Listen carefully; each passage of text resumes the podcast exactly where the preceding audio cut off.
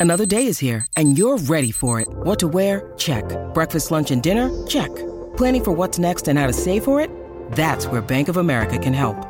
For your financial to-dos, Bank of America has experts ready to help get you closer to your goals. Get started at one of our local financial centers or 24-7 in our mobile banking app. Find a location near you at bankofamerica.com slash talk to us. What would you like the power to do?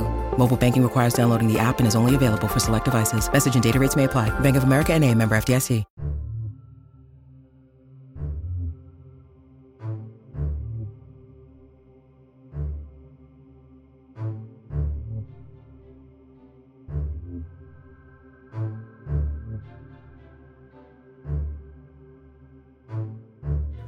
Hello and welcome back to Grim Encounters. We are an actual play horror comedy tabletop RPG podcast using the Chill 3rd Edition rule set.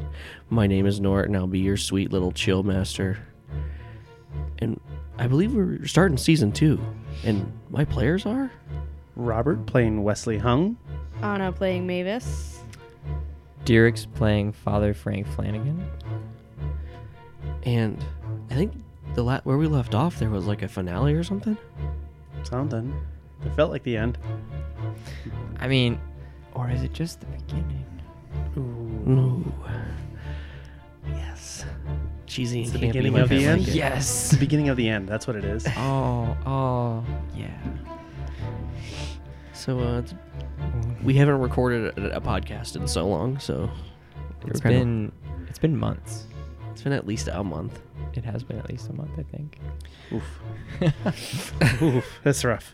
We did those bonus episodes all in one day, so stay tuned at the end from a promo from our friends over at Top of the Round, a D&D 5th edition podcast. All right.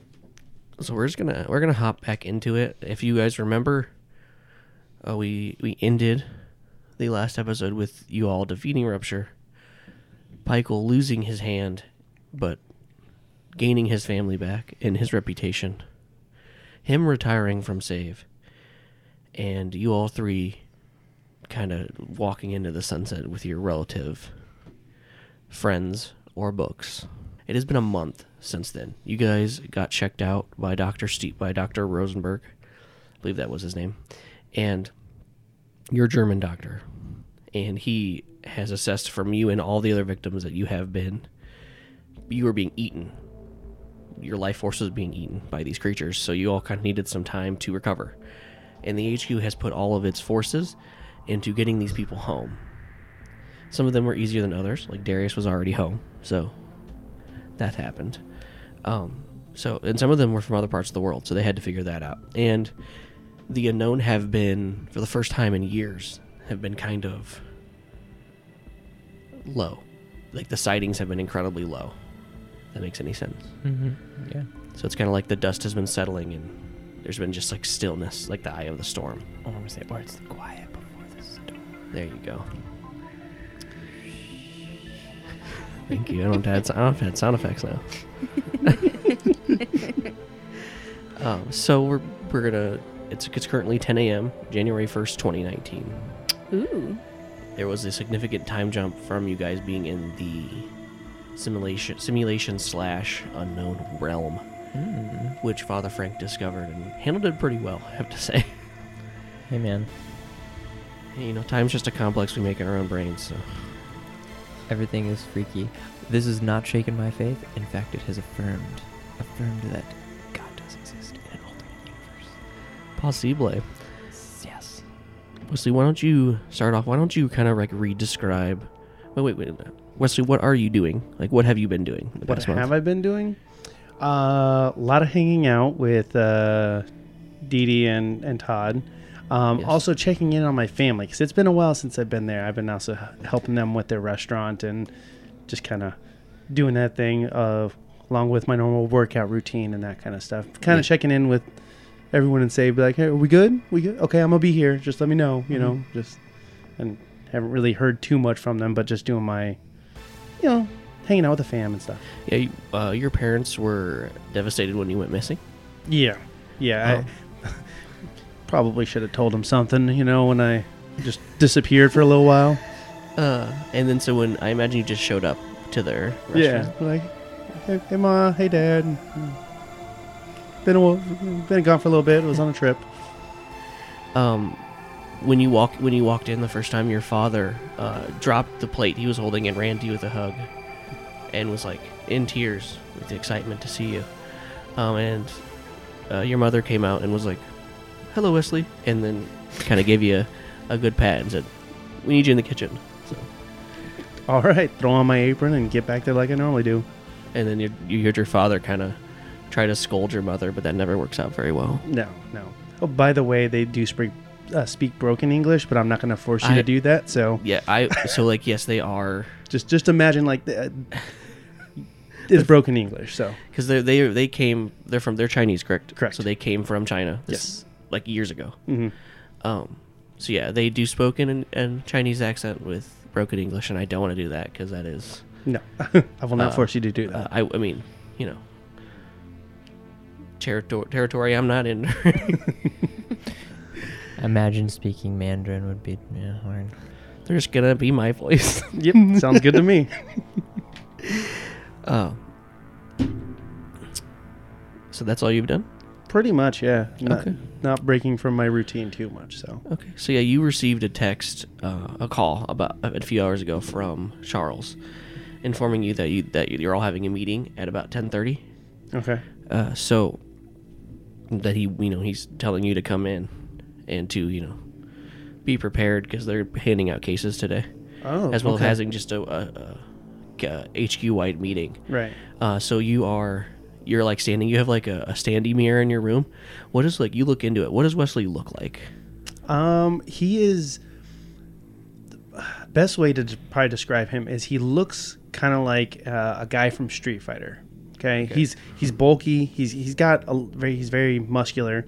Um, but I always wear a tracksuit, uh, variety of colors. But they always have like the two stripes on the sides, you know, because that's that's the thing. Yeah. Maybe one stripe depending on the day how he's feeling. Um, but he's got, you know, uh, I believe I described him before. Black hair, brown eyes, um, kind of combed over to the side. Uh, not too long, but yeah, that's that's that's Wesley. Awesome. Hmm Oh, and he always wears his dart chain as like a belt, but it's kind of underneath his uh, jacket, so it doesn't attract too much attention. Gotcha. For the record, uh, three striped tracksuits are the best tracksuits. Mm, one or two, gotta go one or two. Yes, three. Gotta be bold with the one sometimes. It's gotta Now- be Adidas. The the real question is what material is it made out of? Because if it's made out of that like that like you know like that. Sh- sh- sh- sh- sh- sh- oh, Well, yeah, that's that's only that's that's, the only that's- one, that's right? the only okay, one. so yeah, I Let's gotta, I gotta- breathe. What tracksuit is made out of like wool? I mean, Well, no, no, no, not like wool. Like the- it's like there's a, like the There's like the sweatsuits. sweatsuit No, no, ones. no, and no, then no, there's no. the uh, windbreaker ones. Yeah. No, no, no, no, not. It's it's like you think a typical tracksuit. That's what it is. That's not, what it is, okay. Not like the '80s, like you know, like super, like Yeah, yeah, yeah. yeah. It's it's like tracksuit. You yeah. live next to a thrift shop that sells just track. He's their best Ex- customer. exclusively. That's how you get so many tracksuits. So do you live? Do you live with your parents, or do you have like an apartment I around your- was your parents? I was actually bunking with uh, Todd Okay. So like, because I can't afford one by myself. Just helping my family out for you know Yeah. at the restaurant. So. because they live like above their restaurant, and they Mhm. they have like a flat. Yep. And you live like on the same street then. Yeah, And yeah. then, you know, Todd is cool with living around yeah. because he loves Chinese food and, and Japanese food and stuff. So, Oh yeah. I also love Chinese food. and I'm gonna make it canon that your mom fucking loves Todd. Oh yeah. Oh yeah. She thinks she's he's he's freaking awesome and like just the the coolest guy ever. Like oh yeah. She's always asking him to like move couches, even though she doesn't need to move the couch. You know yeah. I mean? yeah, and he's super happy to do it. yeah. He gets free Chinese out of Yeah. it. Why wouldn't he? she invites him over for dinner all the time. You know. It's almost like she loves him more than me. But It's because she does. Oh, okay. Um, so I imagine you just you uh, take a bus or something. You hop in the. yeah, yeah. I'll take I'll take. I don't a know. If, I don't there. remember if you had a car. No. No, No. no. Okay. Yeah, it's Chicago, so there's decent public transportation. Mm-hmm. Also, there's also Uber and shit. So. No, I'm not gonna pay for that. I got my bus pass. Okay. Um. So the the, ca- the camera kind of shifts to. Uh, did you? Where does? Where was your parents' house located? Wasn't it in Justice, or was your parents' house located in like downtown Chicago? Uh, I lived in the suburbs. You live in one of the suburbs? Mhm. Okay, so the camera shifts to one of the suburbs of Chicago and kind of narrows down on a very nice looking two story home. Uh, the outside's not very well taken care of. Um, it's not bad looking. It's just like the hedges haven't been trimmed in a few years. And it, it kind of goes through the front door. And you see Mavis, what have you been doing? So, um, well, after we got out, um, I spent some time, um, like, with Jewel, just uh, talking about our lives. Okay. we're not, we're not even that old, but like, it feels like we're old. Oh, yeah. Uh, we've definitely been through a lot together. But uh, Jewel did go back to um, uh, her HQ, and She sure did. um, I've been, I don't know, just kind of hanging around the house. Uh, took a couple solo trips out to um, some like state parks and whatnot, Yeah. and just did some like thinking by myself. Soul searching? Yeah, a little bit Oh. because uh, it was uh, I mean, of course, at the time I didn't know it. Um, they were recruiting and keeping safe people at the hotel, but um, unfortunately, my parents were not there, um, which would have been rather convenient. It would have been. But it wasn't vampires that were in charge of this hotel. yes, I know. Uh, so you kind of stand up in your bathroom and you're like looking at yourself getting ready. What does Mavis look like? Okay, so, um, I think I think I also, I think I decided to cut off all my hair, not like all of it, like just like, um, it was like a medium length, like Mhm. between the shoulder blades. I think I'm gonna go with like a classic. Uh, I'm gonna go with an asymmetrical bob sort of thing. Okay. Um, Kind of gets out gets out of the way too. yeah. Did you highlight the asymmetrical part? Like with like blood red tips? Um, I'm gonna go with blue. See, see, you always got to do that. It's the accents. Yes. And and her natural hair color is Is is like a chestnut brown. chestnut brown. Okay. And then she has um hazel eyes. Um, I think sh- she's five three, athletic build. So, Doesn't she wear a lot of like hoodies and stuff? hmm definitely. Uh, hoodies and jeans. hoodies, stuff like jeans, neutral colors. Uh, hiking boots often. Yeah, and a bu- bubble backpack. Bubble backpack for the squirrel. And- I, I have a pet squirrel. What is your squirrel? What is their name and what do they look like? Uh, Arrowhead. He is a black squirrel with a white arrow on his forehead, hence the name Arrowhead. And I believe he has a bow. Last, you have a bow that you keep on. Yeah, it's a bow tie. Mhm. He also uh, has harness, and he eats trail mix often. And he is well trained. Yes, he is very well trained. Yeah, it's almost as if he was a pet prior. Yes. Yeah. Uh, so that's that's Mavis, Mavis Osterling, Yes.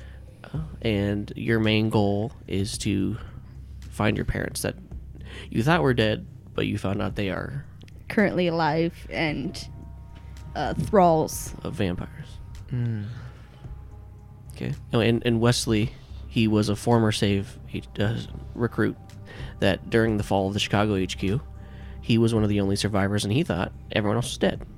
So they kind of just I just went back home. Yep. A little backstory. uh, there was a team that they played, kind of like a B team from a different HQ, because the Chicago HQ is kind of in secret. It is kind of going underground because the Midwest was entirely, about 85% of it was wiped out by the unknown in just one day. And a lot of the former veterans are very uh, paranoid and they don't trust the organization right now. So they're, uh, it's a lost HQ. Um, and the, that's what the lore says. So it's kind of they're kind of in hiding, uh, kind of trying to take back Chicago before they come out into the fold again. Maybe you haven't really talked to them about it. So, and uh, Jules was from I think it was the Milwaukee HQ, uh, one of the last remaining HQs in the area, because Middle America is just basically overrun in secret. I mean, no one really knows, and people don't know that there's monsters, but and Jewel was the head of a different team, and that was Mhm. Mavis's best friend from college.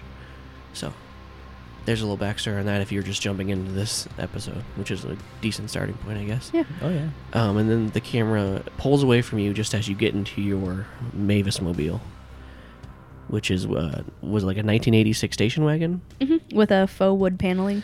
Yeah, and you hop in, and your squirrel kind of hops on the dashboard and is eating some nuts, look Mhm. watching you drive. Oh, and you make your way to the HQ, which is located in Justice, Illinois, a suburb of Chicago. And it uh, zips away, and it flies to this church, this older style church. It's decently sized, it can, but not like humongous. Um, the front sign says Our Lady of Sorrows Catholic Church. And um, where would Frank be right now? I am sitting behind my desk, actually writing, writing something. Are you in the church, your church office? I am in the church office. Yes. Because behind the church there is another like house, an old old house. Correct. And the camera zooms through the front doors and it opens with it, and uh, it goes through and there is a a, a younger, you know, he's like, and he's like late 30s Mhm. man. He is sitting at the po- standing at the podium. It looks like he's practicing something. It passes that gentleman and goes into the back room, and it zooms through this into this like study area, and you see Frank. What do the listeners see when they look upon Frank? Frank appears to be a man in his early to mid 70s. Tired, worn, weathered, um, with a spark in his eyes.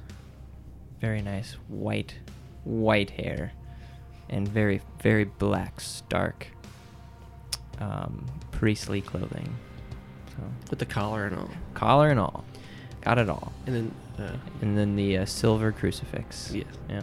And leaning up against the desk next to him is a, a beautifully elegant cane. Oh, yeah. It I looks a little stockier than most canes. Yeah, that's true. I always forget about the cane.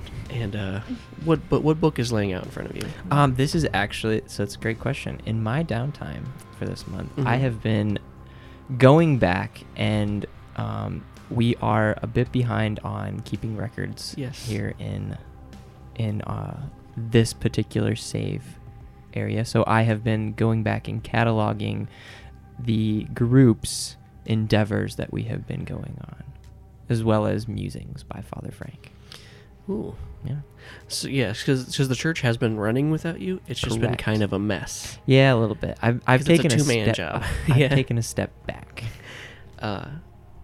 Because uh, for the listeners who are tuning in now, they they were missing for like six months. Uh, they were kind of held captive by a bunch of unknown ghosts slash digital entities slash uh, something. We don't know what else. We don't know what that thing was. Yeah. Well, I know what that, that thing was. Like me, your daddy knows what the things are, but they don't. And that's just Tell how it be. Daddy. How it be sometimes. So you're sitting there and you're you're wrapping it up, and Oh, yeah. your phone rings. ring, ring, ring. I put it up to my ear. Uh, you hear it. The phone connects, and there's like some. It sounds like the person's outside or Oh. something, and you hear a very familiar voice, Mm. and then you hear them say, "Father, we have a problem." Abraham, Yes, Father, it's me. what can I help you with? You remember the little problem we ran into? He says, Do you remember the little problem we had a few years back? And a chill goes up your spine. As he says that. Yes, of course. Well, I'm afraid that we might have a similar problem here again.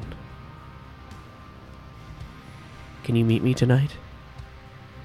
Yes, yes, of course I can. Although, Abraham, Yes.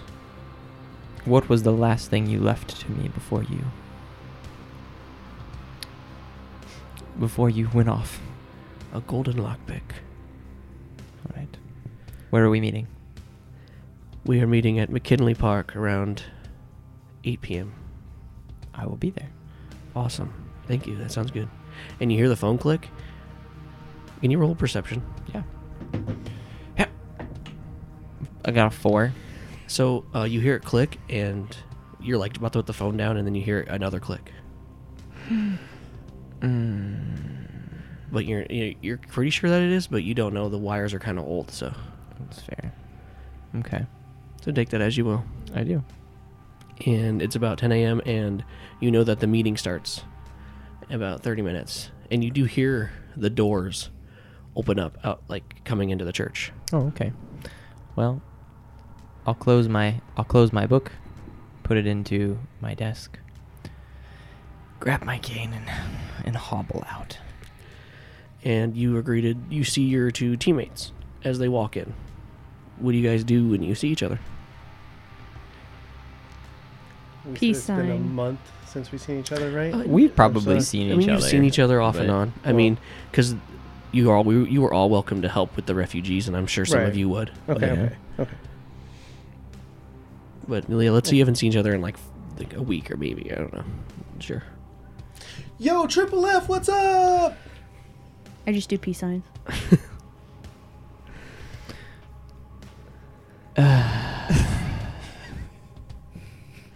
It's magnificent to see both of you. Yeah. Energy is not wasted on the youth. Oh, okay. Are you ready to go down? Yep. Y- Yeah, let's go. Let's let's do this meeting thingy. All right, so you go like down the cellar stairs of the church into like the where you keep the communion wine, and you walk past the wine and all the boxes, and behind the boxes there is like a, a faux bookshelf that you kind of move out of the way, and uh, you all walk down like a, a spiral staircase that descends for like a, for a while, and it gets colder obviously a little bit because it turns into like stone, um, like almost like a cave structure and uh, it opens up into a bright white, like 1970s style. Uh, what's the word I'm looking for? Reception area with like, with some updated furniture thrown in, but there's like a lot of like old, nasty colored couches that look pretty comfortable. But, and then to the left, uh, you see another like door. There's like a door that's open and it leads to like a lit cavern that like a cavern hallway. And you see a couple people walk through there that you recognize as team uh, Cur- team cursed passion. Uh, you see Wu uh, a Japanese man who lost his voice and he nods to all of you. And then you see a very large uh, very large woman. She's about like six six just ripped corded muscles and she has like um, her army fatigues on, and she wa- walks past you guys and gives you all a wave. And then behind them, arguing, is the twins, Gene and Dean, who look identical, up into the fact that they're both different genders, and they have long blonde hair and blue eyes, and they're just arguing back and forth about something just incoherent because they have like a twin language, something obnoxious that I imagine they'd have. That would upset me. Yeah. Like twinnies. yeah, and he has like thick rimmed glasses that like, and he kind of had and uh, and she's like drop dead gorgeous, but she looks like she could kick your ass. That makes sense. Yeah. Yeah, because she was an MMA fighter, and they kind of walk in before you guys. And at the front get at the front desk is Sydney, one of the lab assistants slash secretaries that lets you in. Um, and she and once you guys walk in, you see her hop down, and she's like maybe five foot tall, and she hops down off the chair and follows you guys into the bullpen. That is like an old, like it's like it looks like it was themed after like a 1970s police headquarters. Um, the ceil- the the ceiling's super high. It looks like it is an old cavern wall that they have like re re, re uh, purposed. Um, and you just open up to this huge bullpen with desks and like there's a kitchen that you see and past the kitchen like an open air kitchen and past the kitchen you see all of like the chair all of the like cafeteria tables and it looks like they have pushed them all together to make a giant circle. And um, in this in the HQ you know that there's like there's an extensive library there's bunks for everyone and you took to your left and you see person comes out of the gym it's this very large man with a bald head and just lots of tattoos and uh, he gives all of you a big toothy smile as he walks up to the meeting table as well and uh, he he's putting on his Adidas jacket and he's like, "Hello, everybody. How are you doing? It's me, Roman." I'm so happy. Father Frank is a wonderful recruiter. Um, and as you're walking up to the table, you see a ton of people that are si- either seated or standing around around the tables. Um, at the front of this this like meeting table they've created, you see the council of five. Um, and you and you all take a seat at the opposite end of those of the this giant table. Uh, like in the middle, there's just openness. If that makes sense. Is this all making sense? Okay. Uh, and you you look directly seated in the middle of all these people is uh, is a man by the name of Richard Black. Uh, he is the former chief of the Chicago branch and the current head of the infrastructure of the location. Um, he is the one who sends you out on the missions and makes sure you get the resources you need. Uh, he uh, stands up and like to greet you guys, and he is an older Caucasian man in his late fifties, um, and he's about five eleven. And uh, as he gets up, he like stumbles for a second and then grabs his cane, and uh, you do remember that his leg was just devastated by a creature of the unknown during the attack. Um, and he he like smiles at you guys and greets you, and he you you take a look at his uh his like green eyes and he has like this short salt and peppered black hair. And uh, he sits down, and you look to the person that's sitting next to him, and it is this man in this like firmly pressed black suit with like a black tie, and he is like leaning in his chair, like super casually, and uh, that is Charles Fletcher. He is the head of your communications department, and Mavis's uh, family uncle friend, Uncle Charles is what she like called him. Godfather, pretty much. Yeah. and Charles deals with the God. Oh, sorry, I couldn't help it. Couldn't help it. It's okay. And uh, Charles deals with recruitment, money, and other mysterious tasks. He's just over six six feet tall and forty two years young. Uh, he runs a hand through his short brown hair and gives a beautiful smile and wave. Hello, everybody. How you doing? And gives you all a nod. Um, sitting next to Charles, looking straight up to the ceiling, and is a Caucasian woman that appears to be in her late forties, named Sarah Smith. Sarah is the head of the art and is in charge of training and researching the mysterious magics of the art. Sarah's blue eyes seem to be pure white at the moment, and she seems to be mouthing something up at the ceiling. She level- levels her head and blinks a few times, and her eyes turn back to normal. She cocks her head at you three as you sit down and readjusts her army helmet that sits atop her shaved head. She reaches into her one of her many pockets and begins eating jerky without blinking. On the other side of Richard is an imposing African American woman. Her long black hair is tied up into a tight bun, and her army fatigues look well ironed. Her ar- her left arm is missing, and the sleeve is tied off at the shoulder. Uh, she is your head of security, First Lieutenant Naomi Davis. Uh, Davis's brown eyes soften as she sees you three and gives you all a firm nod. Last, but certainly not least of the council, is a short, greasy white man, and he sits on the end. He has a lo- he has long black hair that falls down to his shoulders, and as he looks up to you, he pushes up a pair of thick Coke bottle glasses onto his nose. His massive green eyes stare at you, you all, and he excitedly waves at you all. That is Dr. Dax Thornhill, head of R&D. He also goes by the name of Captain by a few. but not us. and around the table is a slew of other HQ members, the other teams there. And also standing around the table is Mark and Sydney, your two secretaries slash la- uh, uh, lab assistants. Um, and standing kind of off to the back, closest to like the medical lab, is Dr. Steven Rosenberg. He's your elderly German man, doctor. He's the HQ's doctor. Um, you found him living in the walls of this HQ after the attack. Because this is like an old HQ they used before they got their brand new fancy one that got destroyed. Uh, and standing uh, behind Team of Curse Passion is uh, the the big Russian bear of a man you saw prior, Roman. Uh, and next to him is a shorter woman named Daisy Watts that you guys discovered that was in the simulation prior that said she was she was from 1914. So she is a little time displaced.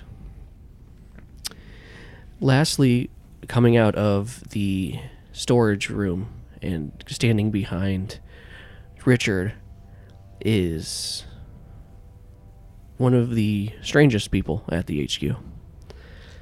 Uh, he put he places his hands behind his back and stands stiffly behind Richard. His name is Doctor Morris Grim Woodsgate, and his white plague doctor's mask stands out prominently against his brown leather round hat and brown leather jacket, pants, and thick boots.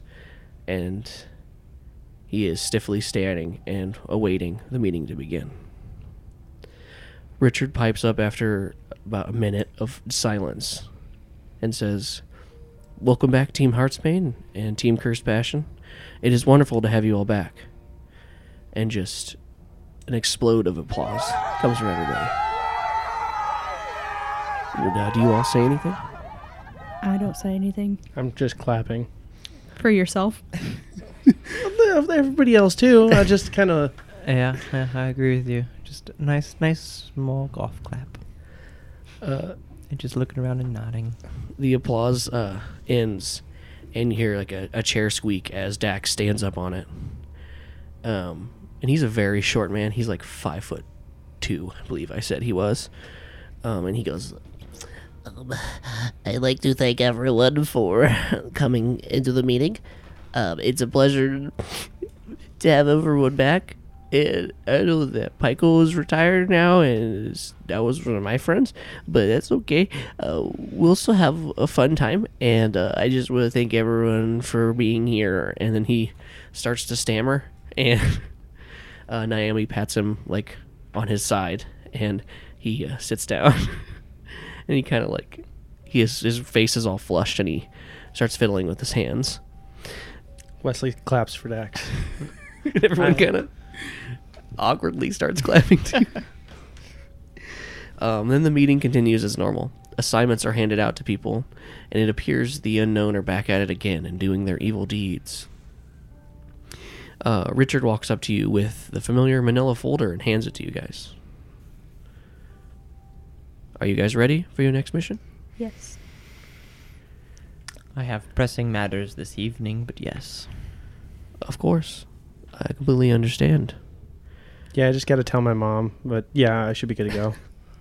He smiles. Uh, well, this uh, I'll give you the brief details before you read the notes. Uh, the wife, uh, the uh, so you start looking into a missing persons case. Um, the wife of this victim has sworn up and down that she saw him on the street last week when she was driving home from work, even though he's been missing since December fifteenth. Um, when she stopped the car to confront him, he ran away, as if he didn't know her. Okay. So that is really my all. And he, under his arm, he has another folder. And he goes, uh, "If you have any questions for me, let me know. I'm going to go give the assignment to the other team." The familiar tappings of the cane uh, echo away from you as he walks away. I open up the manila folder. So in the folder, there is a few pieces of paper. There is like a file on the victim. His name was uh, his name is Mickey Francis, age uh, 31, height 5'8". His weight is about 140 pounds, and he is a Caucasian man with dirty blonde hair and green eyes. He disappeared on December 15th, while he after he was out with a few buddies uh, on the town, like drinking and stuff. And the last thing they saw him do was get into a cab and wave goodbye. He never returned home that night, and the taxi, the taxi, uh, was never like found or anything. So, Mm-hmm. and then there's the address of where he was uh, last seen walking, which was North LaSalle Street, walking through a crowd when he was confronted by his wife. That's the details she gave. And the key witnesses you have listed is only one. It is Yasmin Francis. Uh, it's about a 25 year old woman, and uh, they give her address if you needed to speak with her. Does it say what? She just saw the altercation between the wife and This- husband. No. Or, So that the wife, that the wife is one of your witnesses. She saw her husband. oh, okay. So Yasmin is the wife. Yes, Yasmin Okay, Francis okay. is the wife, Uh, I was confused. Mhm. Okay. and she's the one that reported it, and the file ended up on Gotcha. Officer Chuck's Chuck O'Doyle, which is your key contact for this case. Good old Chuck. Uh, and he passed it along to Richard. And it, at the bottom, it lists your contacts for the case, which is Officer Officer Chuck and Officer Nick. I'm a little interested. This doesn't seem like it has any anything to do with the unknown. Yeah. I mean, aside from the fact that um, he didn't recognize her. Could have just tried to skip out. I mean, I guess. Hmm.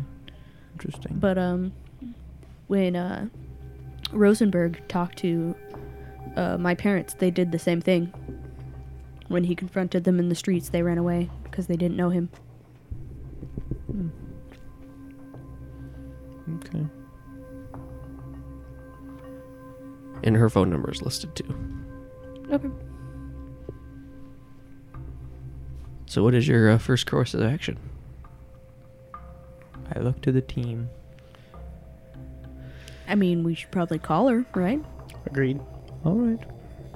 Maybe you can call her, set up a time to like we can meet up and talk to her about it. All right.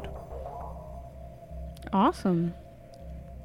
Cool. We've got like one of the what is it? The ratchet What phones? Yeah. Rotary phone. Is it? Yeah. Yeah. it's like- Ratchet phone. ratchet. Ratchet phone. I'm like, phone? eh, that's not the right word. I don't remember, remember what it's called though. Oh yeah. Uh, Yeah. You sure? Rotary. Just at your desk. Bring, Bring, bring. It uh the phone connects. Hello. Hi, Mrs. Francis. This is Father Frank Flanagan.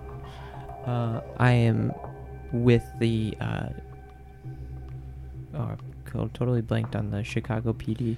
Anyway, Yeah. um, name. Um, we have some questions in regards to your husband.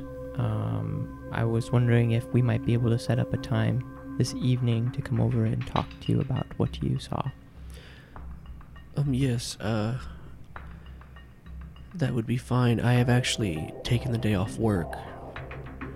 Uh, so I am currently home right now. I can be ready within the hour if you wanted to stop by. I think that we can manage that, yes. We will be over promptly. Lovely. And she she disconnects the line before you can. Something's off. I to My do like a whis- regal woman's voice. My whiskers are buzzing. Is that like your new sense now? Is that like, Yeah, I imagine that's what it is. I was in the ghost realm for too long. the ghost realm. ghost realm. The ghost realm. so? Instead of getting like goosebumps or anything, you're Yeah, just, just- like your beard just stands on end now. just- it's just like, oh God. can it do that? sure. we do, do that. I don't care. Uh, Uh, do you guys grab anything before you leave besides the normal stuff? Just top off my flask. Okay. I got everything I need on me. I don't grab anything special. I'll bring, I'll bring my uh, book, Your special book? my special one, because why not? What's so special about your book? It talks to me. It Does talk to you. We haven't quite, I haven't quite figured it out yet. Um, but yeah, we're going to. It speaks to me. It's a dead father, or not a dead father. I don't know. It's complicated. Possible. All right, so you guys. Um, are we oh, taking the Mavis mobile or are we taking the black van? um, Black we're Black taking the van? van. Duh. Why would we that's take Our, I don't the- know. that's our tactical vehicle. Of course, we're taking Yeah. that. You guys used to love the Mavis mobile. Um, and then we Until we upgraded. upgraded. I mean, Yeah, the Mavis feels like a backup slash if we want to go to a different places. That's- mm-hmm. Okay, so yeah, you guys uh walk out through the uh, reception area again, and you take that weird looking tunnel, and it curves with the like with the ground underneath it, and there's like uh, like factory uh, like bulb lights. I'm trying to think of the name for them, but they're like Fluorescents? Yeah, well, no, they're like the like Hal- halogen lights. I don't know what they're called. They're halogen lights. I think so. It's not like the long skinny ones. They're like they're like wall mounted. Mm. Um, and they have like the, the like the metal wire around them. I don't know. It's fine. Yeah, it's Uh, good.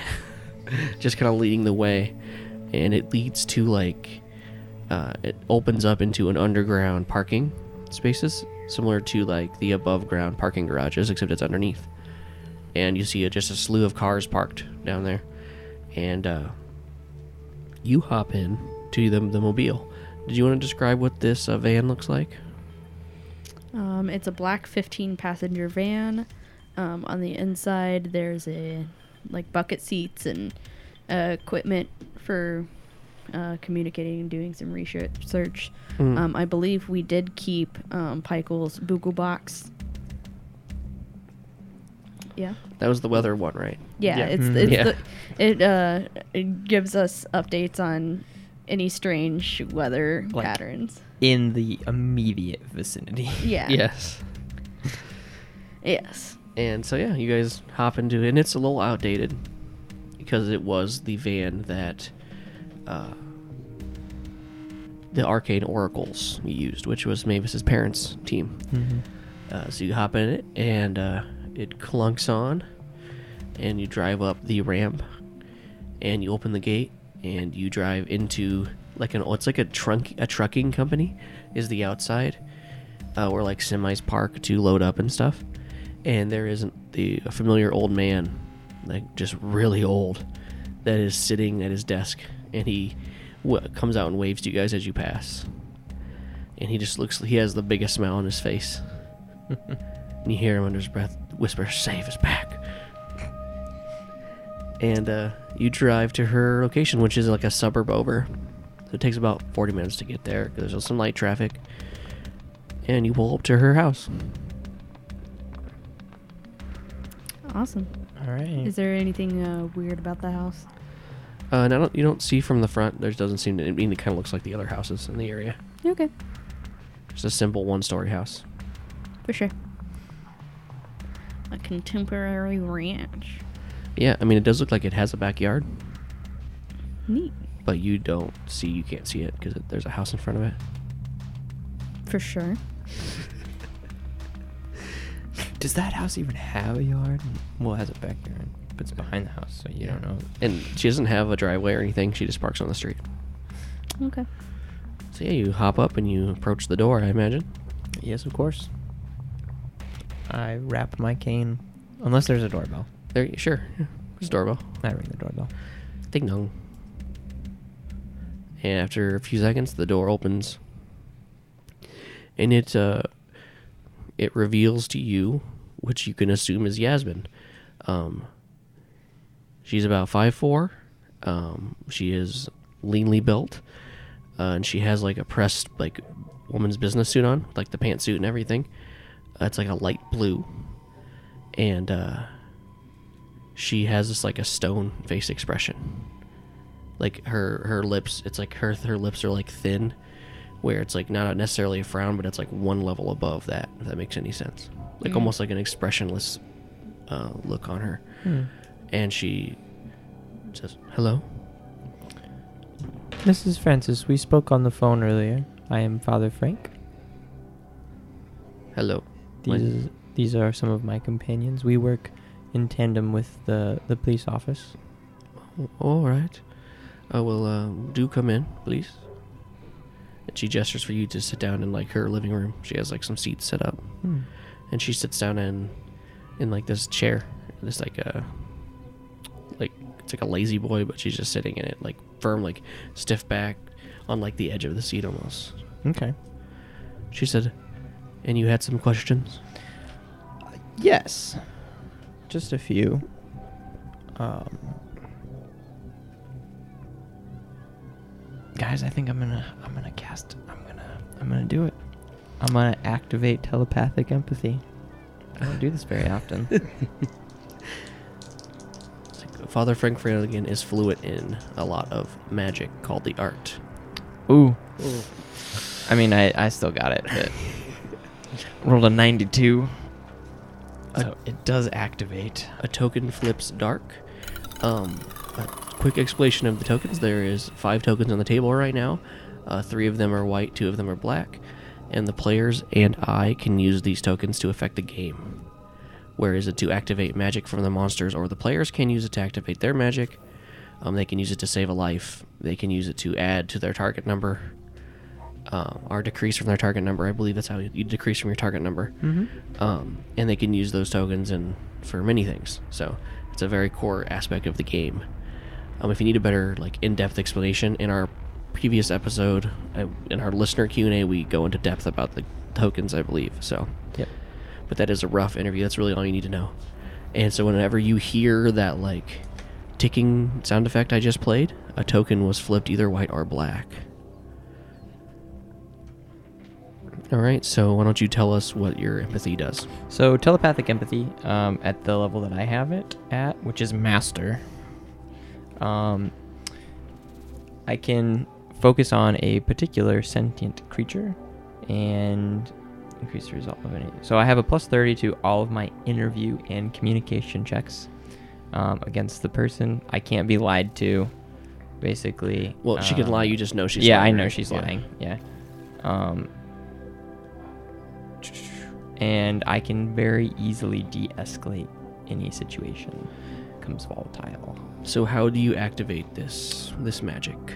Um, so really, it's just like I, I I think of it as like an expanding of like emotion. So something from inside that just like flows out to the area around me.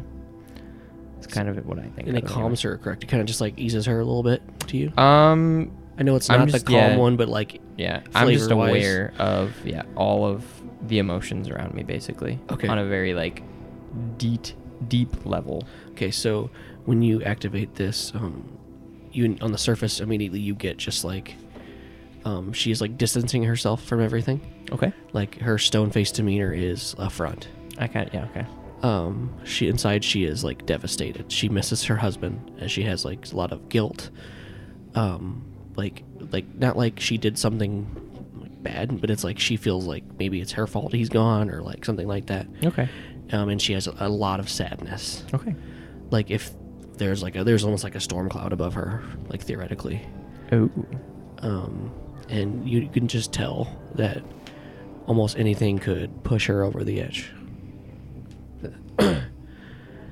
um so why don't you before you ask questions why don't you give like a roll just like a interview roll How about that do you have interview or are you communications i can't remember Um, I have both. okay so just do interview i know you have a ridiculous interview yeah. now So.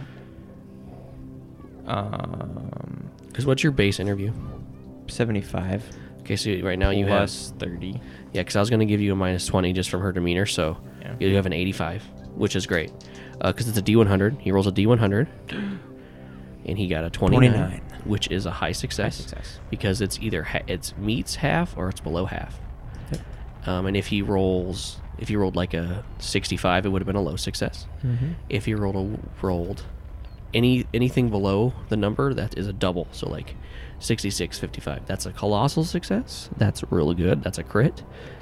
But in return, if he rolls below his number, it's a fail. And if he rolls below that number, double. So like if you rolled a 99 Above. Above. above, yeah. Yeah, if you roll a it's a 99, it was a botch, which is a crit fail. And that can lead to real fun things I can do. So, but you got a high success, so that's great. And she goes, so uh, she like loosens up a little bit. She goes, uh, so uh, what did you want? What did you want to know? First, I'd like to offer my condolences. I know this must be a very trying time, Mrs. Francis. Yes, it is Know that that's why w- overwhelming. We are involved in this in this situation. We deal with matters that are sometimes very sensitive. She just nods. Um, so, some of our questions that we have one, um, when your husband was out the evening of the 15th when he disappeared, uh, were you um, fighting at all during that time? Um, well, of course we have fought. We are married. Um, but that night we definitely didn't necessarily have a fight. Um, I got home from work around 4:30. Uh, I am a lawyer for the city. I help with the representing criminals that don't have cases, or if the city's getting sued, I represent the city. So I was home from that. Um, he didn't talk to me much. Um, he seemed slightly distant. But I mean, it's kind of been like that lately. We've kind of run into a rough patch in our marriage. Um, but uh, no, he left at six, so we didn't have much time to speak with one another. He just told me he was going out. Okay. Um, with that, you said that he was acting distant. Uh, how long had that been going on for? So about uh, last month, um, I I was snooping. I was looking through his phone when he was sleeping, and I caught him talking with another woman. Um, when I approached him about it, he promised that nothing happened physical between them. Um, that they've only been on a couple dates, and that nothing happened, and he promised he would stop the interaction. So we've been kind of. Uh, it's been kind of weird between us, if that makes sense. Like I, I, it, all the trust I had from him's gone, and I believe him that he's changing, but it, I'm having a hard time fully forgiving him. It's mainly my fault, but. Uh, but, but yeah, so that's kind of why he's been distant, because I've been extra cold. Okay. The night that you saw him again, Mhm. um, you stated that you hadn't really had any. He had no recollection of you. How did you? How did you know that? Or how did you Um, feel that? that I was the slammed case? on the brakes when I was leaving work. Um, because I saw him immediately outside of the building. As I pulled out of the parking lot, um, and I jumped out of my car and ran to him. And I, you know, was, was like, "Honey, where, where have you been? I, I miss you so much." And he looked confused that he's never met me before. And uh, so I followed. He, he ran away, so I followed him into an alley, and he was talking to a disfigured-looking person. When I approached him again, they both scattered. And I chased after them, but I lost them in seconds. Uh, go back to that. Disfigured. What did you mean by that? His features were disfigured in the way of, like, they were non distinct. Their, his eyes were, like, almost like they were super, like, small, almost like slits. And it was dark, so I don't know if it was the trick or the light. Um, and his mouth was a little bit bigger than that, but like a cr- and like she points to her her lips. Um, and they ma- they had no hair on their body. And the the body was like almost a head shorter than my husband. And how tall was your husband? Five. He's a five, about a five eleven, Okay. and yeah. Hmm. Can you roll a focus for me? Yeah. Uh, thirty-eight out of seventy. Boy, have you seen that before? I, I was thinking that. I Mhm. just wasn't sure. Yeah. So okay. Okay. Okay. Um, outside of of that, um, your husband, what does he do? My husband is he- was head of the security for City Hall. Head of the security for City Hall. Okay. Very, very interesting. All right. Um, just one moment, please. You'll excuse me, and I gather my companions. Uh, she just she says okay, and she gets up and she's like, "I'll I'll go get some some water." Do you have any other thoughts on this that I'm missing? Group. Did she say that he looked different than normal? I know she said that he acted different, but did he look different? Not particularly, but we can. I can go back and. Like, ask is he that. wearing the same clothes when she saw him? Is he, Mhm. you know, I mean, that's the only thing I got. Yeah. really. Who did he go But- out with? You need to. You should ask who he went out with. But we we knew that though, right? Well, you ju- I think in the Just the case group, it just right? said from friends or Okay. met some people or something. So Okay. So about a minute and a half, two minutes passed, and she comes back with like a tray, and there's some glasses of water on it for everyone. Oh, Thank you, Mrs. Francis. Um, so just a couple questions, and then and then we'll be leaving. Uh, where exactly and who did your husband go out with that night? Um, from my knowledge, he always went out with his two friends, Colton McRae and and Tristan McRae, two brothers from his old days. Okay. Uh, and do you happen to have their information where we might be able to contact them? Um, she pulls up on her phone and she goes, "Well, I have I have Colton's number." And she writes it down and hands it to you. Okay. And uh, so yeah, I mean that, that's who he went out with, I imagine. And did you not know where they had gone? That so evening? Um, I am not hundred percent, but I could. The bar they always went to um, was this Irish bar down in downtown Chicago called Over the Hop Ale Works. And then one one final question, Mrs. Francis. What um was your husband dressed appearance wise the second time you had seen him? The same, different? She like looks at you and she's like, like something clicks in her head. She goes, "No, he was wearing something I've never would have seen him wear. Like it wasn't like odd clothes. It's just for him. It was different." And any other startling things about his appearance? Uh, paler than usual, perhaps, or um, circles under his eyes? Anything? That's anything the that you darndest thing is that he looked the best I've ever seen him. All right, It was hundred percent him. Just well rested, well fed. Then make like Hmm.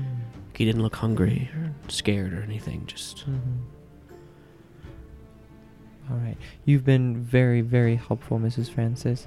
Um, and I'll give her like our personal number. sure, yeah. Um, if you can think of anything else that might be pertinent, um, we'll look into this further. Um, I think I think we may have something though. Um, when we do some further digging, we'll let you know. She she nods. Well, all right. Thank you for looking into this. No, thank you, Mrs. Francis. She sees you guys out. Bam, bam. Do you uh do anything else at this location? We could do a quick once around, but I don't know. I don't know because he wasn't taken from here or disappeared well, from that's the thing though. So, um, So yeah, because you you didn't have with these creatures. They don't have any idea. yeah. So what? I, I am right, right? It is what it is. I mean, you're pretty sure. Okay. You don't like know 100% because you haven't seen it, but Yeah. taking the evidence in hand with how the it lo- how the person looked and the thing he was talking to. Um. So, I think this may may be an issue. Well, yeah. I For mean, that's why we're here. No, I mean, we should get in the van for now. I mean, okay. Sure, you guys hop in the back of the van. I think this might be Ganabe. Ooh, good And when, and when he says it, he like shivers. Mm-hmm. Well, uh, I mean, I guess we can do some research on that. Hmm. No, I'm almost certain that is what it is.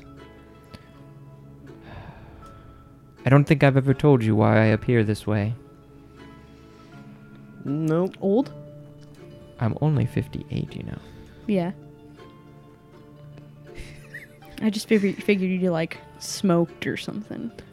No. Wesley literally has like a blank stare on his face and just kind of like semi jaw drop, like, uh, what? Ganabe are some of the most nefarious unknown creatures that I have had the displeasure of meeting. They tried to infiltrate the um, Church of Our Lady of Sorrows, and uh, I found them out. They are shapeshifters after a fashion, and they feast upon, well, different things. But it, it's never good wherever they come in. Okay. So they like they feast on different things like what? Emotions. Um, particularly Life force. Life force. Yep. um, and the fear and terror of their victims. They like to get in close, insert themselves, Personally. and find out the fears of their victims to elicit the worst possible imaginings so that they might feast upon them. Um, and you would know from because you've researched them since you've been back. Yeah. Just because you were you wanted to know everything about them. Like in the first week you were there, Mm-hmm. uh, you know that their main goal is to establish power Yep. in a in a location so they can do more terrible things without getting in trouble. Mm-hmm. Hmm. It's not good. If this is truly what it is. There's never just one. Well, this doesn't sound good, but I mean, we gotta do what we gotta do. So let's. Ouch. Mm. I stubbed my toe. Somehow We- Mavis stubs her toe through her combat boots. We in in the need- car.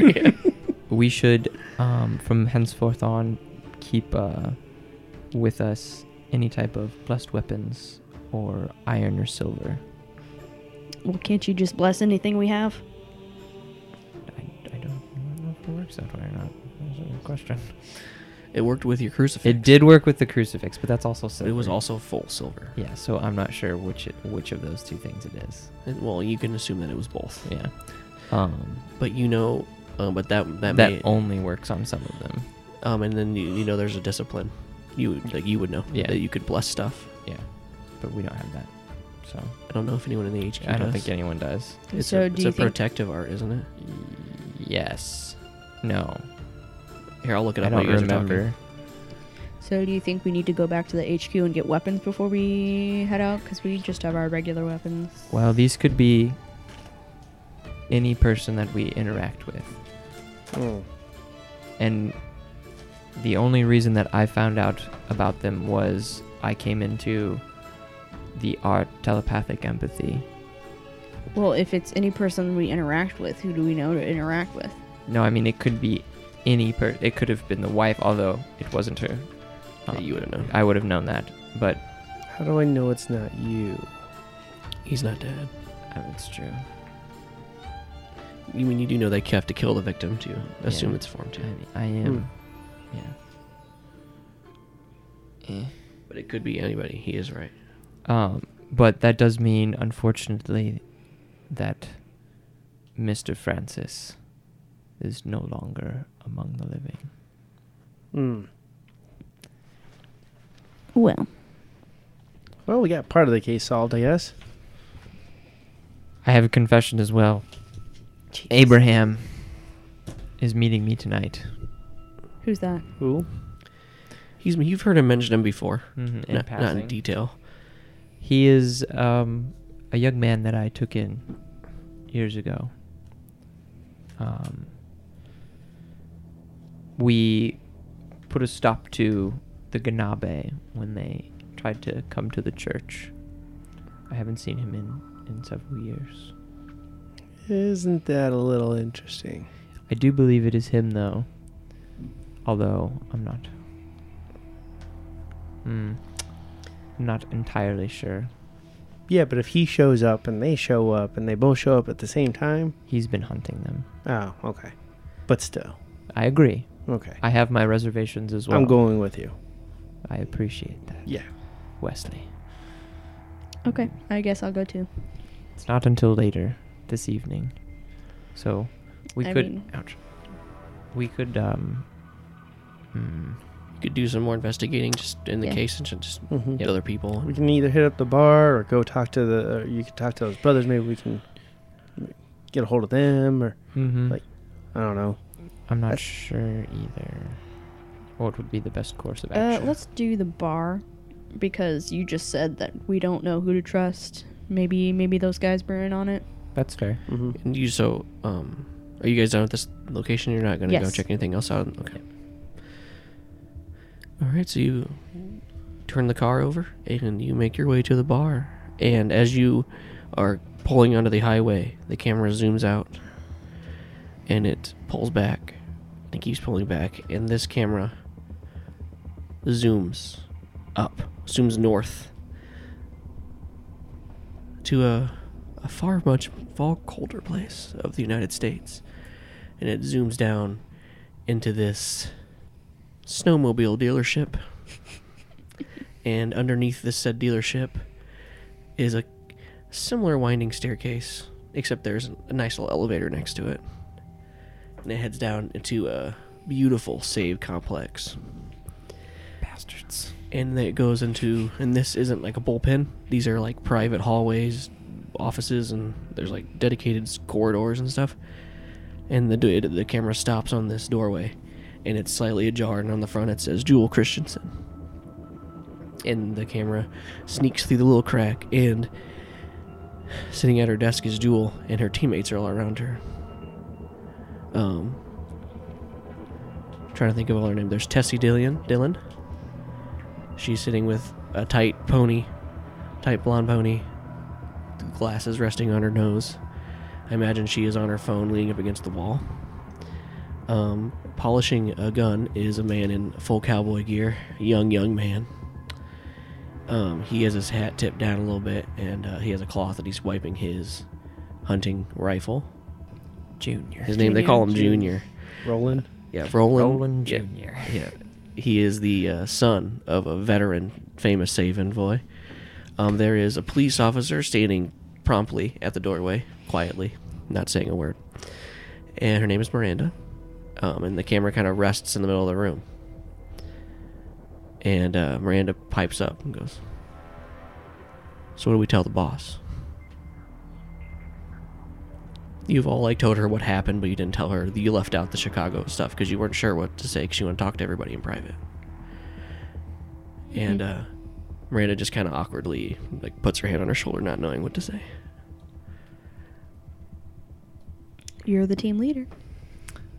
I'm gonna take a pause moment. So, are we referring to the time that we were in Chicago and Okay. attacked by the vampires? So, and you've told her about after- that. Okay, that's that's what I want to make sure. Uh, so before after the case, you guys, you went to the save the Chicago HQ, Correct. and you met everybody there. correct. and they did ask you not to say anything, but they all knew because they your Richard knew your parents, and they he knew that they weren't easily. They would do what they they knew they thought was right, no matter what. So he Mhm. kind of got that vibe from you. So he just he asked you not to say anything, Okay. and he explained why. Okay. Um, um, I don't know if you and Mavis would have talked about it at all. I don't even know if you would have I don't think we would have. because she doesn't seem that she cares either way. She she her main goal is finding her parents. Okay. Um, so you did get a tour of the building and everything, and you met everyone. Okay. Your whole team did, and they like you know took care of you until you were dropped off at the point. My loyalties lie with people. We shouldn't say anything. And she he she looks upon uh the other two. I mean, I don't care. Do as you say. I'm good to go. Mirandy. What do you think? Yeah. Yes. Um. I. Because you're a little bit of a tattletale. Uh, she looks super like not offended, but just like embarrassed. She goes, um. I mean, I'll if as a vote, I, I mean, I, I agree that we shouldn't say anything. Um, I'm a bad liar, so I'm not. I'm not gonna. I'm just gonna avoid it, ever. Um. I, I mean, it feels wrong not saying anything, but all of those other HQs did go, and they all died, and ours didn't. We we saved the we repelled the attack. I think that was just luck. And these creatures are probably still out there, and we shouldn't let them know that the biggest HQ in the, all of the Midwest, one of the biggest HQs in the entire country, is alive and okay. So, I firmly believe that your call is correct, Jewel. Good. Good. On to our next case then. We bury it. All of it. and uh, the camera uh, zooms up and it just rests on a crescent moon and that's what we're going to call it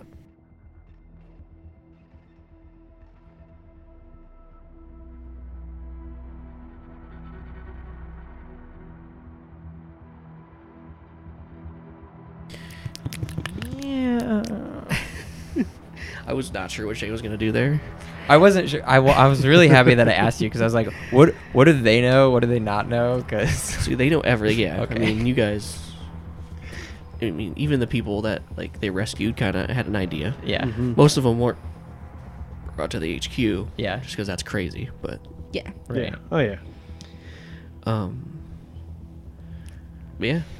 Awesome. I'm, I'm surprised Shane didn't like throw a wrench into everything. I Yeah, don't right. always.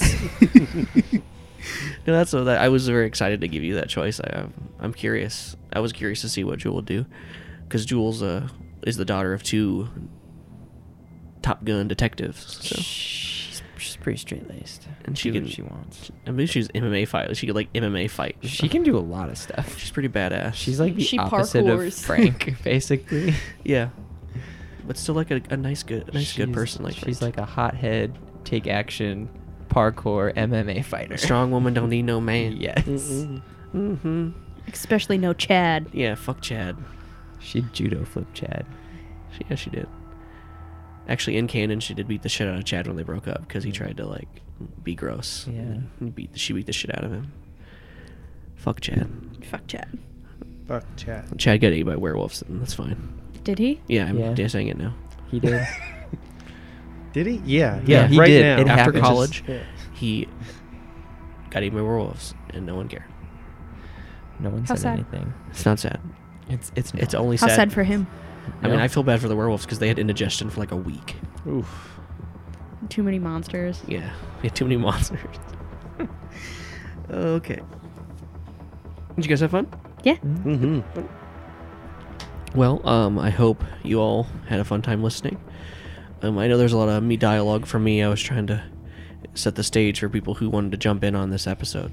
Yeah, totally. Uh, so, Hopefully it'll be better next episode. just a heads up for the people that are joining us now. I have so many voices for these characters, and they all have different accents and stuff. It's not just my voice. Um, and you got to hear Dax's a little bit, but I have some fucking wild accents I do. and I don't know if they're good. I mean, I like them. No, So- but they're fun. They're fun. I mean, they're better than some I've heard. So Yeah, that's true. That's true. if I'm if I'm, I'm if I'm the best of the worst, that's still pretty good.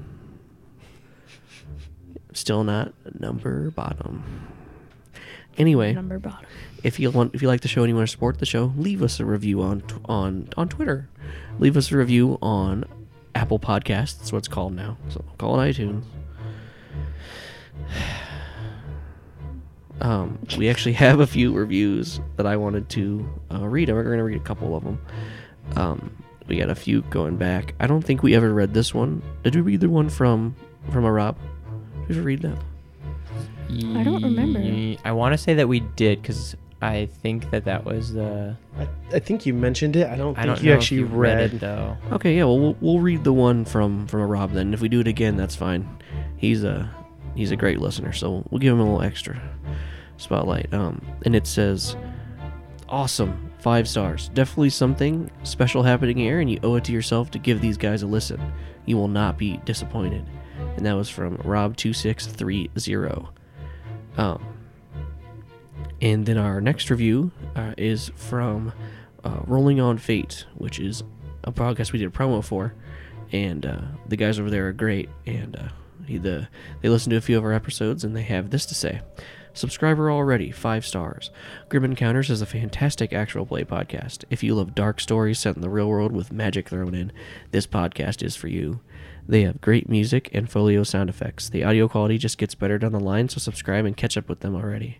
They are a fun group, and the chemistry between the players and the DM is fantastic. If you're looking for another podcast to add to your list, I highly recommend Grim Encounters. Um, and we have some more, but we'll read those in the next episode. But Yeah. Sweet. yeah, well, thanks for that. That means a lot when you guys leave reviews. It does Mhm. help the show gain some visibility and traction. So I love hearing what people have to say, like if Mhm. they like it or don't like it. You know, what yeah. what do they want to hear? You know, that's that's always good feedback. So. yeah, and you can always uh, message us or tweet us at Twitter at Grim Encounters. Uh, I'm I'm pretty active on there. I reply to almost everybody. I like to talk to people. Um, if you want to join our Discord, it's in the description of this episode and on our Twitter. Um, you can go on there. All of the cast is on there. Yeah. You can chat with them, ask them questions. You can post funny memes, even if they're just like D D and D memes. We like those too. We all love D and D, so Um, but I think that isn't for the housekeeping. So wait, am I forgetting something? Yes. Wait, wait, what's that noise? Do you hear that? It's right behind you. Oh, that scared the shit out of me. You, you she legit jumped. she almost. you you turn behind you and you see a creature that its head is split into all fours and it has a giant tongue that's sitting into the air. And you scream in terror as you cower.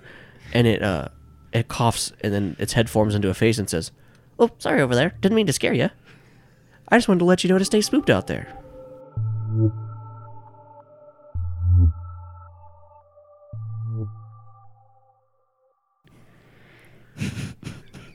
what an awful encounter. You literally jumped.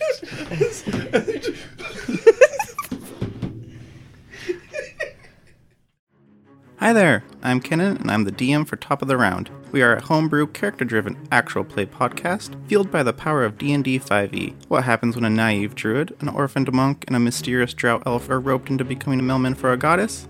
Join Talus. As you know, my bosses aren't the most merciful people. Chaz. Hey, do you guys know where I could find a map of everywhere? And Seku. We might as well try.